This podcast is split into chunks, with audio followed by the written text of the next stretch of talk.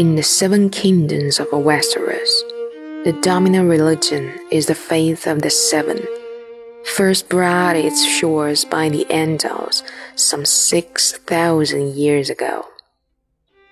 But there are some who still keep to the old way, worshipping the faceless gods of the Children of the Forest and the First Men.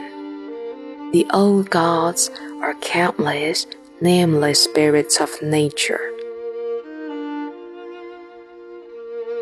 In ancient times, the Children of the Forest carved faces in the trunks of the weirwood trees, which became sacred symbols of their faith. In time, the First Men adopted the children's gods as their own. Most castles in that time contained a godswood with a weirwood or a hard tree at its center. Meanwhile, across the narrow sea, a new religion was born in the hills of the Andalus. According to the legend, the god of Seven revealed itself to the Andals, and the invasion of Westeros followed soon after.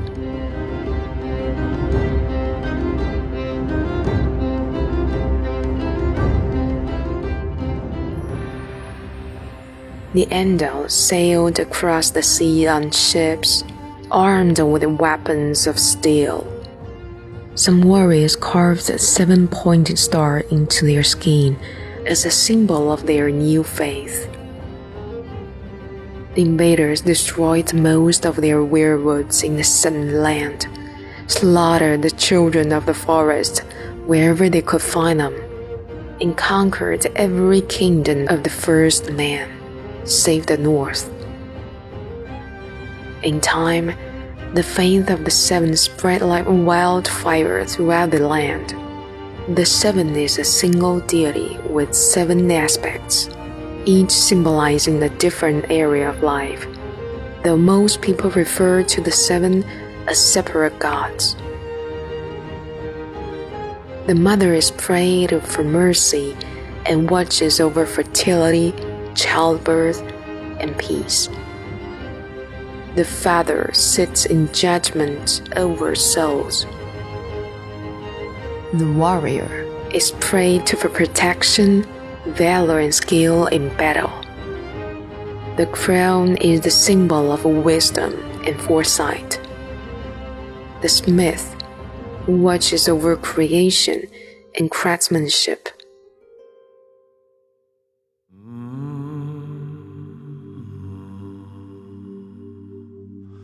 The maiden symbolizes purity, love, and beauty.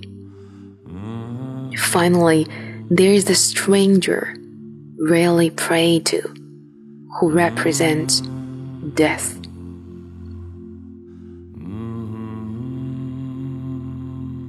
The faith is highly organized and deeply influential in Westerosi politics and culture as the official religion of the monarchy.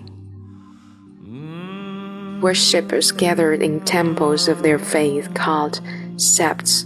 The seat of their faith is the great Sept of Baelor, which is located in the capital city of King's Landing. Still in the north, where the descendants of the First Men dwell, worship of the old gods continue to this day, and the sacred faces of the weirwood trees keep close watch over the faithful.